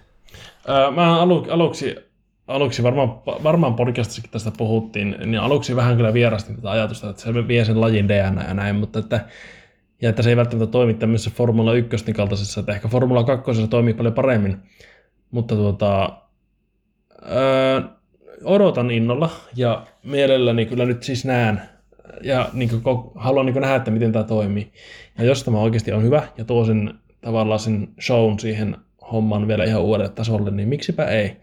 Ja näin, mutta siis eh, en tiedä, vähän kaksijakoiset fiilikset, että se, voi, se on joko valtava menestys, tai sitten sen tyyppinen floppi, mikä oli se 2000, oliko se 16 vuonna se Australiassa kokeiltu se eliminaatio aikaa jo, missä tiettyjä ajan jälkeen putosi sitä kuskeja pois. Sehän oli ihan farssi. Niin mä sanon, että tässä on ne kahdet ainekset, tämä on joko mahtava menestys tai ihan naurettava farssi. Joo. Systeemihän nyt siis toimii, toimii sillä tavalla, että niin viikonloppu lähtee normaalisti käyntiin, eli tunniharkat heti perjantaina, mutta sitten niin kuin kolmen session, e- eli ihan normaalit aikaa, Q1, Q2, Q, Q3 aikaa-ajot, niin tota, myöskin perjantaina. Ja tämä aikaa jo määrittää siis lauantaisen sprinttikisan lähtöjärjestyksen. Ja lauantaina myöskin ajetaan tota, ajetaan toiset vapaat harjoitukset, ja mitä mä tuossa lueskelin, niin autot, autoja voidaan vielä säätää edes hiukan. Mä en tiedä, mitä kaikkea se sisältää, mitä voi säätää, mutta niin kuin toisten har- harjoitusten yhteydessä autoja voi vielä säätää. Ja sitten tämä viralliselta nimeltään Sprint Qualifying ajetaan lauantaina, eli kyseessä on siis 100 kilometrin kisa. Kolme ensimmäistä saa pisteitä, ja tämä kisa määrittää täysin sunnuntain pääkisan lähtöjärjestyksen, mikä on siis ihan normaali kolme, noin 300 kilometrin kisa. Ja tässä sprintissä ei ole, ö, renkaiden, ei, ei ole siis varikkopysähdyksiä, eli siinä ajetaan, ajetaan sitten se 100 kilometriä putkeen, tukka putkella, ja tallit saa päättää siihen renkaat itse. Eli nyt esimerkiksi tässä tapauksessa tästä meidän sateenkaarivalikoimasta, entisestä sateenkaarivalikoimasta, niin kolme kovinta rengasta mukana, ja niistä saa sitten valita hardit, mediumit tai softit siihen tota, lauantain kisaan. Niin se, se, on tavallaan silleen, niin kuin varsinkin tämä ensimmäinen on mun mielestä mielenkiintoinen, että miten ne tallit lähtee tähän sprinttikisaan, koska okei, onhan siellä datapohjalla, mutta siellä on vain yhdet harkat alla. Mm. Tuo harkkojen vähyys kyllä yllätti mua, että tosi vähän ajetaan, ajetaan noita harjoituksia, mutta tuota, ehkä ne tallit on jollakin lailla osannut sopeutua siihen jo, kun nyt tällä kaudella on muutenkin ajettu vain niitä tunnin harjoituksia. Mm. Mutta tuota, tuo on mielenkiintoinen konsepti, ja tuota, mutta siis mä vähän niin kuin, mulla on vähän niin kuin huono ennustus siitä, että miten se tulee siis sprinttikisa menemään, koska mulla F1-autolla, kun on niin hirveän vaikea ohittaa, niin vaikka se onkin, onkin sanotaan, että se on semmoinen niin täysillä maali 100 kilometriä, niin ei se... No eihän se näin tule Niin, niin, että... No, mutta en mä tiedä. En halua toisaalta myöskään dumata liikaa, että siis jännähän sun nähdä sitten, että miten, miten siinä on, ja voi olla, että sitten on taas ihan täysin väärässä tämän ensi viikonlopun jälkeen. Ja toivonkin, että on väärässä, mutta tuota, niin. Tuo on ehkä Ää... enemmän semmoinen formaatti, että tämä toimii tietyllä radoilla ja tietyllä ei. Esimerkiksi Monakossa ei toimi. mm, ei, ei. Ja sitä itse asiassa väläyteltiinkin sitä vaihtoehtoa, mutta onneksi tota, Joo. se päätettiin sitten jättää sivuun. Mutta siis joo, joo mun on niin kun, mulla on myös odottavasti fiilikset, mun mielestä on hyvä, että tämä koitetaan. Siis ihan eri, erinomainen juttu, koska ilman tätä me ei tulla koskaan tietää. Se olisi vain pelkkää jossittelua, että entä jos meillä olisi tällainen. Et nyt, nyt se testataan. Ja tullaan testaamaan vielä kaksi kertaa tämän, tämän jälkeen tällä kaudella. Mutta siis siinä on oikeasti olemassa se pelko, että kun ajetaan toi sprinttikisa, eli se on Silverstonessa 17 kierrosta, kestää noin 25-30 minuuttia, niin kuinka moni talli säästelee esimerkiksi tässä? Niin. Ja otetaanko siellä yhtään mitään riskejä? Ja se, tiedätkö, tiedätkö, niin kuin siinä, on, siinä on sekin, että jos nyt tapahtuu tällainen räikkösvettelimäinen kolari siinä, niin siinä tulee aika kiire sunnuntaille. Siis totta, muuten tuo riski, jos top kolme vaan saa pisteitä, eikö ollutkin näin? Joo, kyllä. Niin mikä on lopulta se, jos sinä ajat vaikka viidennellä sijalla, tai kuudennella sijalla, tai vaikka seitsemännelläkin sijalla, niin kuinka iso on se riskinotto vaikka sinne seitsemännellä pyrkiä sinne viiennenneksi? Jos niin. tosiaan siitä ei pistetä tuu, vaan ainoastaan se parempi lähtöruutu. Niin tässä muuten on tuohon, mä sanoin, että tuo, mikä nostit nyt, niin tuohon liittyy ehkä se suurin riski, että tallit ei lähde niin yltiöpäisesti ohittaan, koska ei ole mitään järkeä siinä, koska se maksaa suhteessa paljon enemmän pisteitä, jos sä tuossa niin epäonnistut kuin sitten kilpailussa. Koska tuossa sulla periaatteessa on niin lainausmerkissä niin mitään panosta. Tosi pieni mm. lähtöruutu niin merkitys vain. Mutta tuota, en tiedä, se on vähän, vähän kyllä nyt niin riskialtis, mutta tuota, toivotaan, mm, että kyllä. toimii. Muuten se vielä piti, piti myös sanomani tähän, että on myös tuosta hyvä, että se nyt testataan tätä, koska tämä 2020 ja viime kausikin on ollut vähän tämmöisiä tosi outoja kausia, että just semmoista näissä voi testata kaikkia, kun on tämmöisiä niin, niin omituisia, kun korona on sotkenut kaiken, niin paljon mieluummin mä niin nyt näen nämä sprinttikisat testissä kuin ensi kaudella, kun on niin kuin, tiedätkö, uudet autot, uudet säännöt, voi olla ihan eri voimasuhteet, niin sitten siinä vaiheessa ruvettaisiin, että hei, meillä on muuten tämmöinen idea, että veitäpä tämmöinen sprinttikisa johonkin väliin, tai kolme. Niin mieluummin sille, että ne testaa nyt, ja jos se on hyvä, niin sitten ensi kaudella myös joissakin kilpailussa, mutta, mutta ei silleen, että ensi kaudella tuotaisiin jotakin ihan niitäkin mullistavaa, koska siinä uusissa säännöissä ja siinä, kun se koko homma muuttuu, niin siinä on jo niin riittävästi niin yhdelle kaudelle asiaa. Joo, kyllä. On se ihan, ihan totta. Ja muutenkin niin kuin se tulee olemaan ensi kausi jokaiselle sirkuksessa mukana olevalle niin kuin ihan uusi, uusi kokemus tavallaan, ja niin kuin kaikki on vähän sekaisin, ja että se, se on ihan totta. Kyllä. Itse asiassa mä, mä, tästä nyt vielä sen verran lisää tähän, mä etiskelin täältä samalla, niin tota, kisan voittaja saa kolme pistettä, kakkonen kaksi ja kolmonen yhden. Liian vähän pisteet. Ihan liian niin, vähän pisteitä sanon niin mä. Munkin Ei tuossa ole mitään panosta tuossa Eli... kilpailussa. Mikä pointti tuossa on? Musta tuntuu, että tuossa on käynyt se, että F1 organisaatio on säikähtynyt, että, että nyt häviää glamouri tästä pääkilpailusta, niin otetaan podiumit pois ja top 3 saa pisteitä ja vaikka YKK ne saisi ne pisteet sillä niin tehdäänpä mm, tälleen. Mm. musta tuntuu, että se on ollut vähän semmoinen niin sormisuus haluttu taas, taas tehdä jotenkin mullistavaa, mutta sitten ei olla oikeasti tehtykään sitä oikeastaan mitään. Että... Siis mulla tulee mieleen, että tämä ei olisi mikään niinku kilpailu. Just tämä vaan niinku, olin sanomassa tava... samaa. Just olin Joo, sit, tavallaan niinku haetaan vaan siis aikaajat on ok. Joo. Sehän on formulassa hyvää viihdettä joka kerta. Niin tavallaan niin kuin, nyt tässä eti, etiskellään, niin kuin, nyt kun mä katsoin noin pisteitä yllätyin ihan samalla tavalla kuin sä, niin mulla tulee mieleen vaan, että haetaanko tässä niin kuin uutta aikajaformaattia. Tai harjoitusformaattia. Se mulla tuli se mieleen, niin. että tuo harjoitukset, missä harjoitusten perusteella lähdetään sitten kilpailuun. Niin kerätään vähän rengasdataa sunnuntai Niin, joo, se tuli se fiilis tosta. joo. On, joo. Hei, mä, Mä en muutan tiedä, mun, se mä, selviää. mä, joo, mutta mä muutan mun alku, ihan sitä ensimmäisen kommenttia pykälän negatiivisempaan suuntaan. Pelkään pahinta, korjaan lausuntoani näin. Selvä, joo. Joo, jotenkin tämä ei, ei toimi tämä pisteytyshomma tässä nyt yhtään. Ainakaan Joo, ja sit-. No ei mullakaan, se, se nyt vähän ehkä toi nihkeyttä tähän, mutta se, katsotaan nyt miten siinä sitten käy. Joo. pelätään pahinta, pelätään, Pelätään pahinta. pahinta, sovitaan näin. Joo. Sitä mä en nyt valitettavasti löytänyt, että millä renkailla sunnuntain kisaan lähdetään. Siitä oli jossain vaiheessa puhetta, mä en nyt sitä muista, mutta tosiaan sprinttikisaan saa lähteä renkailla kuin renkailla. Mä en sitten tiedä, miten toi sunnuntain Grand, varsinainen Grand Prix menee. Mutta hei, siitä nyt itse asiassa päästään kerrankin niin fiksulla asensillalla. Nyt on aika kovaa puhetta siitä, että ensi kaudeksi tämä rengassääntö tulee muuttumaan. Eli oliko se Tobias Grüner, se F1-toimittaja, twiittasi tuossa eilen vai tänään siitä, vai oliko siitä jopa, no ei ihan sama, twiittasi kuitenkin, niin tota, jo 2019 olisi tehty sopimus F, tai niin FIA ja F1 suhteen, että tämä rengassysteemi, eli se, että Q2 jatkoon menijät ajaa sen, sen nopeamman kierroksen renkailla, lähtee kisaa. Ja tota, sehän on tarkoittanut sitä, että esimerkiksi Mersu, Red Bull ja pa- pa- parhaimmillaan myöskin Ferrari vielä pari vuotta sitten oli käytännössä ainoat tallit, jotka pysty koittamaan mediumeilla öö, sitä Q2, että pääsee vaan kympin sakkiin.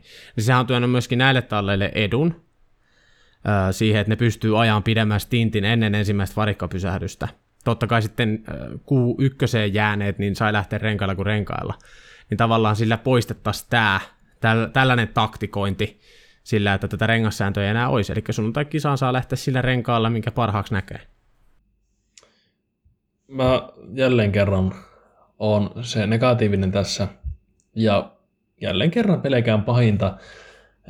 Tuossa ajatus tietenkin on se, että saa sitä valinnanvaraa ja nähtäisi tavallaan sitä kautta enemmän niitä taktiikkavariaatioita, mutta mun mielestä näin ei tuu näin. Mututuntumalla käymään, koska silloin kun tuli pari vuotta sitten se, että sai valita niitä, tallit valita etukäteen niitä rengasseoksia, mitä ne ottaa kilpailuihin, siitäkin oletettiin, että vähän tulee siistiä kilpailu, että jotkut on tosi kovilla seoksilla, jotkut on tosi pehmeillä ja näin. Mutta lopputulos on se, että ne kaikki tallit otti suunnilleen niitä samoja seoksia, ja nythän sitä säännöstä sitten luovuttiin, kun ei siinä ollut mitään järkeä. Se vaan rasitti Pirelliä ihan liikaa, että tallit pystyi niin valita periaatteessa eri seoksia. Ja mä luulen, että tässä käy lopulta vähän sama, että ne tallit vakiintuu niihin tiettyihin seoksiin ja lähtee se viimeinenkin taktinen elementti pois. Ja vaikka se, että jos niin nyt on, jos nyt on ollut niin startissa pienemmillä tallilla monesti etua siitä, että ne on ollut pehmeällä renkaalla ja isot tallit on ollut kovalla, niin siitä on saatettu nähdä sillä, että ekolle kierroksilla on ne pienemmät tallit päässyt ohi niistä isommista talleista, jos on saanut vähän huonommat startit. Mutta nyt menee vähän niin kuin sekin pois, jos ollaan samoilla seoksilla tai mitä ikinä. Niin jälleen kerran mä vähän niin taas mietin, että mik, miksi näin, koska siis mä itse olen tykännyt tuosta säännöstä, tuosta Q2-rengassäännöstä. Musta se on erittäin hyvä ja se tasoittaa ehkä jopa jollakin lailla, jollakin lailla tietyssä mielessä näitä voimasuhteita pienten ja suurten tallien välillä, mutta ne on ehkä vähän näkökulmakysymyksiä. Ja, joo, siis mä ymmärrän. Mä niin nostan senkin vielä esiin se, just mitä sä sanoitkin, että mäkin olen tykännyt tuosta niin siitä takti, taktikoinnista, Joo. koska me ollaan nähty monta kertaa tilanteita, että esimerkiksi joku kärkitalli ei saakka mediumia toimii. Kyllä, ja, tämä vielä, joo. Se, joo, ja sitten tota, tavallaan siinä vaiheessa tulee kiire hakea ne softit, ja sitten siinä on myöskin riski siihen, että tuleeko keltaiset liput, saako puhdasta kierrosta, hylätäänkö kierros, tuleeko ajovirhe. Eli se on tavallaan niin kuin tuonut vielä siihen Q2 missä nyt tavanomaisesti ehkä on niin kuin muutama kuski, ketä saa jännittää, että pääseekö Q3, niin se on tuonut myöskin sinne kärkitalleihin sitä jännitystä, että okei, Pottas kymmenentenä, ja siellä on vielä Ricciardo tota, ajamatta. Ja nyt Pottas tarvii vielä niin softeilla uuden kierroksen. Niin mua, mua vähän harmittaa jopa, että niin kuin tavallaan tämä mm. elementti poistuu. Koska tota... edelleen, mitä mä äsken sanoin, niin aika-ajot ei ole rikki. Siis to, tota mä tulisi ajatelleeksi, että se myös vie tuosta Q2 ton jutun pois. Ja totta, tuo, että aikajat ei ole rikkiä, mitä mä tuossa aiemmin viittasin jo siihen eliminaatio aika mikä oli silloin joskus. Niin se oli myös se ihan outo ajatus, että, että, että F1 halusi jotakin uudistaa, ne koki, että joku on niin rikki, niin ne oso, syyttävä sormi osoitti aika-ajoja, kun se ongelma oli mm. kisassa. Että, että niin kuin, mä harmittaa se, että jos niin kuin, tässä nyt sitten niin se byproduct on, mikä se onkaan suomeksi sivutuote, on se, että nuo aikajat menee pilalle, koska siis monen, monen mielestä ja allekirjoitan sen, niin mun mielestä aika-ajot on se viikonlopun jännittävin osuus. Siinä on saa jännittää kaikista eniten. Syke on aina kaikista mm. korkeammalla aika-ajoissa monesti kuin itse kilpailussa. Niin todella harmi, jos nyt aika-ajotkin lässähtää sitten, mutta mutta, mutta muistetaan se, että säännöthän on onneksi tehty muokattaviksi, ja jos tässä oikeasti käy silleen, että tämä ei toimi, niin varmaan tästä voidaan myös tulla takaisinpäin sitten. Mutta, mutta jälleen kerran aika näyttää. Joo, siis ihmetyttää vaan, koska niin kuin fakta on se, että Formula 1 on paljon korjattavaa. Nyt nämä erikoiskaudet on ehkä vähän, vähän hämännytkin tavallaan, kun on niin kuin ollut niin paljon kaikki erilaista hässäkkää. No ehkä ei nyt tällä kaudella se on ihan oikeasti niin kuin liittynyt myöskin kilvanajoon, mutta tavallaan niin kuin, paljon on vikoja, mutta mä en niin kuin löydä tuosta aikaa ja formaatista vikaa oikeastaan yhtään. Kyllä, samaa mieltä. Niin, mikä, mikä siinä nyt on, että niin kuin, nyt Iso-Britanniassa niin kuin, kaiken uuden tiedon valossa, mitä me ollaan tässä jakson aikana luettu, luulin tutustuneeni aiheeseen jo tarpeeksi, nyt toi pistesysteemi ja kaikki selvisi, niin, hmm. niin kuin, miksi, se, miksi se on nyt se viikonlopun osa-alue, johon me halutaan isoja muutoksia, niin en mä ymmärrä. Fiaa ihan aina, en koskaan. Joo, harvoinpa sitä ymmärtää, mutta tota, onneksi me ei tarvitse, onneksi me saadaan vaan tänne valittaa kaikesta, koska mehän ollaan aina oikeassa ja FIA on aina väärässä. juurikin näin, juurikin näin. Meidän pitäisi olla siellä FIA johdossa. Kyllä, ehdottomasti. Teemu sinne FIAan presidentiksi, niin alakas tapahtuu. Hei, muuten Teemulle terveisiä. Mun piti jo jakso alussa lähettää, mutta Joo. meni tähän loppuun nyt sitten. Terveistä. Joo, ne tosiaan unohtu Temeelle terveistä. Ja Juhollekin, jos satut kuuntelemaan, kuuntelemaan tätä, tota tätä jaksoa, niin oli loistavaa tämä edellinen jakso, minkä teitte. Ja semmoinen muuten anekdootti tähän, että lähetetään myös toiselle Juho Kokolle terveisiä, koska lapsuuteni paras kaveri oli nimeltään Juho Kokko. Ja tuota, jos tämä kyseinen Juho Kokko sattuu kuuntelemaan tätä podcastia, niin oikein paljon terveisiä vaan. Koko Juholle siitä myöskin mun puolesta terveisiä. Sitten, kummallekin, sitten kummallekin koko Kummallekin, Juho. totta kai tasapuolisuuden nimissä. Kyllä. Hei tota, oikeastaan jaksoaikaa lähenee loppua, mutta ei vielä lopu, koska otetaan nyt ihan nopea katsaus vielä tonne Silverstoneen.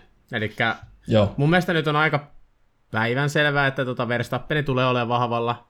Me, me tiedetään, no Red Bull on tällä hetkellä oikeastaan kaikessa edessä, ja myöskin Hamilton on sitä valitellut, että Red Bull on niin paljon nopeampi. Ja sitten kun miettii Silverstonen, Silverstonen tota, rataprofiilia, niin mä en niin näe mitään syytä ilman teknisiä murheita, että Verstappen ei taas dominoisi voittaa. Kyllä. Öö, tyhjensit kyllä tuon Silverstone tuosta aika, aika lailla, niin mä nokitan sellaisella kysymyksellä, että mitä mieltä itse olet henkilökohtaisesti Silverstoneesta, tykkäätkö vai et? Öö, mä, siis se ei ole koskaan ollut mun niin kuin, suurin suosikki, mutta tavallaan, niin kuin, no jos mennään nyt taas tänne simulaation puolelle, niin sitähän on hauska ajaa, niin kuin, kuskitkin varmaan tykkää tavallaan, että kuitenkin niin Maggots, Becketsit ja siinä on muutakin niin kuin tosi korkein downforcen mutkaa, eli niin kuin, kuskeille varmaan mielu, mieluinen, mutta tota, mun mielestä se rata kaipaisi niin kuin jonkunnäköistä muutosta. Se on vähän sellaista niin kuin samaa mutkaa saman mutkan perään koko ajan. Joo, mä oon jälleen kerran yllättävän samo- samoilla linjoilla. Mun täytyy sanoa, että siis tuo oli tässä aika hyvä, että mut, samaa mutkaa saman mutkan perään, koska siis Silverstone on semmoinen rata, että mä en jotenkin osaa sitä ulkoa vieläkään. Vaikka mä oon okay. kuinka paljon, niin se jotenkin ei lähde ulkomuistista silleen täysin. Ja kun vaikka joku Spa tai joku Monza tai joku vastaavat, ne pystyy vettämään aivan niin millin tarkasti omassa mielessään. Mutta siis, jos mä pitäisi nyt lähteä Silverstonea aj- ajamaan mielessä, niin mä en tiedä, että mihin mun pitäisi oikeasti pääsuoran jälkeen kääntyä ihan oikeasti. Siitä tulee, mä, mä voin käydä kuule läpi tämän sulle. Joo, käy läpi. Siinä tulee se nopea oikea, jonka jälkeen tulee se nopea loiva vasen. Sen jälkeen tulee vähän sellainen ne- neulan silmämäinen, ei neulan silmä, mutta sellainen jyrkkä oikea. Sen jälkeen tulee vasen 90, jatkuu vähän se vasemmalle se mutka, loiva vasen ja siitä, siitä aukeaa se suora. Ja sen jälkeen taas vasen, oikea, sellainen pitkä oikea. Sitten tulee se vanha lähtösuora siinä sen jälkeen. Sitten oikea, sitten tuleeko Maggots, Becketsit ja pikkuhiljaa ollaan takasuoralla ja otetaan vielä lopun sikaanit sieltä ja sitten ollaan taas uudella kierroksella. Pääsi aika hyvin tässä sun kyytin tuossa, kun rupesit selittämään, niin sai aika hyvin visiot päässä siihen, että Joo. mitä, mitä sinne oikein oli. Mutta siis jos tällä niin kylmin tästä lähteä, niin ei olisi kyllä nyt oikein, oikein, oikein tullut. Mutta tuota, joo, Silverstone on kyllä siis legendaarinen ratahan se on. On ja ehdottomasti On. kyllä haluan ykkösissä nähdä jatkossakin. Mutta tota, ei ole välttämättä itselle ehkä semmoinen niin iso juttu, mitä ehkä brittikannattajat vielä näkee sen. Toki vielä koti, kotiyleisö silminsä niin vielä vähän niin kuin erilaisena ja merkittävämpänä, mutta Mm. ihan, ihan mielenkiintoinen ratahan se on. Öö, sulla oli na- nauhoituksen alla sanonut, että sulla on Freddy Vassööriltä joku kommentti, mikä haluaisit mulle esittää. Onko sulla se siellä olemassa vielä jossakin ylhäällä? Hei! On, on. Hyvä kun muistit. Tää, tää en olisi muistanut muuten. Lähdetään Silverstonesta vielä Alfa Romeo. Joo, joo, mennään sinne päin vielä. Joo, eli siis nyt Alfahan teki Sauberin kanssa monivuotisen jatkosopimuksen. Eli se voi olla kaksi, se voi olla kolme, se voi olla neljä tai viisi. Eli monivuotinen on tiedotettu. Ja tota, nämä Vassörin kommentit vähän niin kuin... Sä tiedät, miten tallipäälliköt niin kuin, ne aina niin kuin vähän downgradeaa sitä omaa autoa ja niin var, varsinkin Mersu tekee sitä, että okei, Red Bull on nopeampi ja me ollaan nyt heikkoja. Ja tiedätkö, niin ne tekee paljon tätä, että niin tiputtaa Kyllä. sitä odotusarvoa, ja jos ne suoriutuu paremmin, niin ne on eroja. Jep. Mutta tota, Vasor sanoi, että tota, tällä kaudella ne on ottanut suurimman harppauksen eteenpäin, vaikka tulokset ei näytä sitä. Eikä edes data vielä. Mutta ne on silti ottanut nyt Vasorin mukaan. Et nyt on otettu iso, iso, iso ö, steppi. Ja tota, lupailee, että niin kun ensi kaudella tämä auto saattaa yllättää todella monet.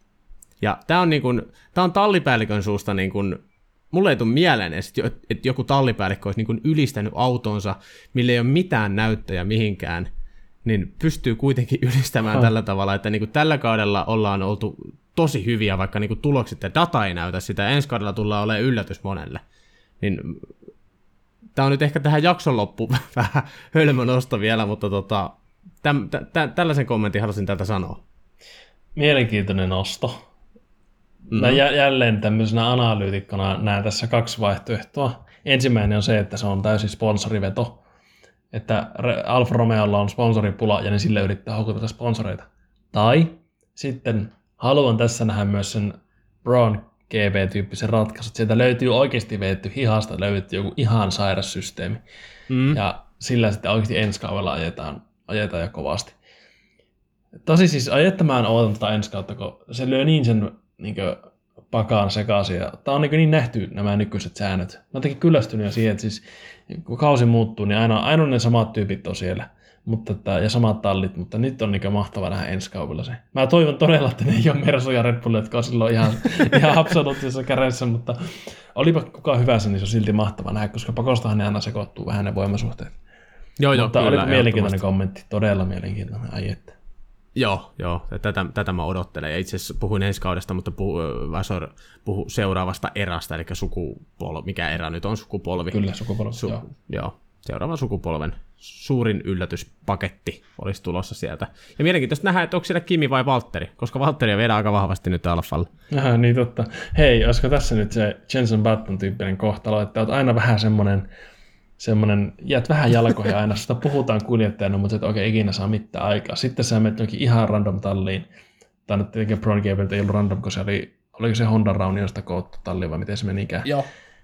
Ja sitten nyt, nyt niin Valtteri lähtee tuonne Alfa Romalle, kaikki nauraa, että mikä Alfa Romeo, ihan paska, ja sitten Valtteri mestaruuteen 2023. Kuulitte ensimmäisenä. Suomen F1-podcastista. Kyllä. Ai, että En, mä, se mä en ottanut putton efektiä tähän mukaan, mutta tämä oli ihan nerokas nosto. Ois, mutta tämä olisi kyllä oikeasti aika kova, kun kävisi tämmöinen samanlainen, mutta siis, mutta siis teoriassa mahdollisesti, koska näin on käynyt. Ja tämä Battonin tarina on kyllä aika, aika hieno siinä mielessä just, että tämä ja Bron GPn tarina. Kyllä, se on ihan totta.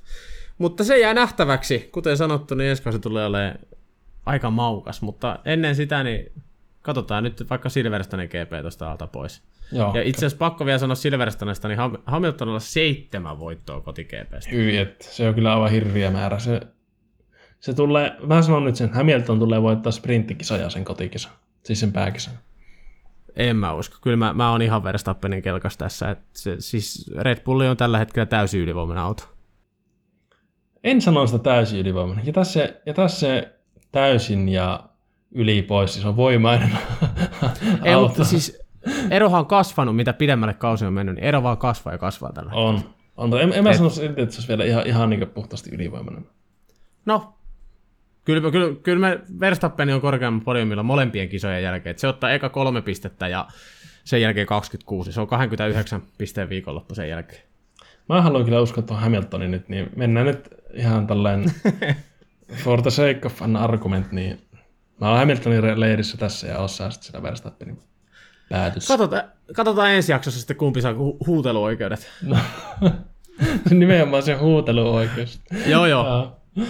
Yes. Mutta hei, tää alkaa pikkuhiljaa olemaan tässä. Se on taas likit tunti 20 minuuttia niin kuin hyvin useasti ennenkin. Mm. Ja mi- mitä, mitä me puhuttiin tässä, tässä lähetyksen alle, että semmoinen lyhyt jakso ja Ei se vaan niinku se ei onnistu ei se, meiltä. Mä, tää, on se, tää on niin se vakiomäärä. Tää on niin yksi niitä universumin vakioita, että on olemassa pi ja sitten olemassa Suomen FX-podcastin kesto, mikä on aina se tunti 20. no, nyt on ihan vähän vajaa, mutta niinku tosi lähellä taas ne. Tosi lähellä, mutta siis se on kyllä jotenkin hauska, että siis se aina automaattisesti menee siihen. Et sitä ei oikeasti tähän tästä siihen, mutta se on aina vaan se Ei. sama. Kyllä. Tunti 20 noin.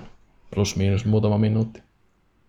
Mutta hei, tämähän meni kivasti. Kiitoksia meni sullekin kivasti. Aapo. Joo, kiitoksia Juuso. Ja onneksi saatiin aikataulut natsaamaan ja jakso saadaan ulos, ulos tuota, tuota noin, mahdollisimman pian. Mutta tuota, Mahdollisimman pian. No se, se on siinä vaiheessa ulkona, kun sinä siellä kotisohvalla tätä Niin. kuuntelet. joo, tämä on jotenkin tosi, tämä on jotenkin tosi häiritsevä tämmöinen, niin kuin, tässä meni joku ulottuvuudet sekaisin, että me tässä mietitään, että milloin tämä julkaistaan. Nyt silloin, kun se toinen sitä kuuntelee, niin se on jo julkaistu. Joten tämmöistä Matrix-tyyppistä settiä. Tai sitten on vaan ilta ja meitä väsyttää jompikumpi. No onhan kello yli 11. Onhan se yli 11. Ja sullakin 12 tunnin työpäivä takana ja ei se itselläkään sitä kauaksi jää, niin ehkä se meidänkin joutaa lähteä nukkumaan tästä. Ehkä me kuule tehdään tällainen ratkaisu. Hei, kiitoksia myöskin kuulijoille ja palataan ensi jaksossa, joka tulee sitten, kun meillä aikataulut natsaa. Kyllä, just näin. Kiitoksia. Moi. Yes, moro.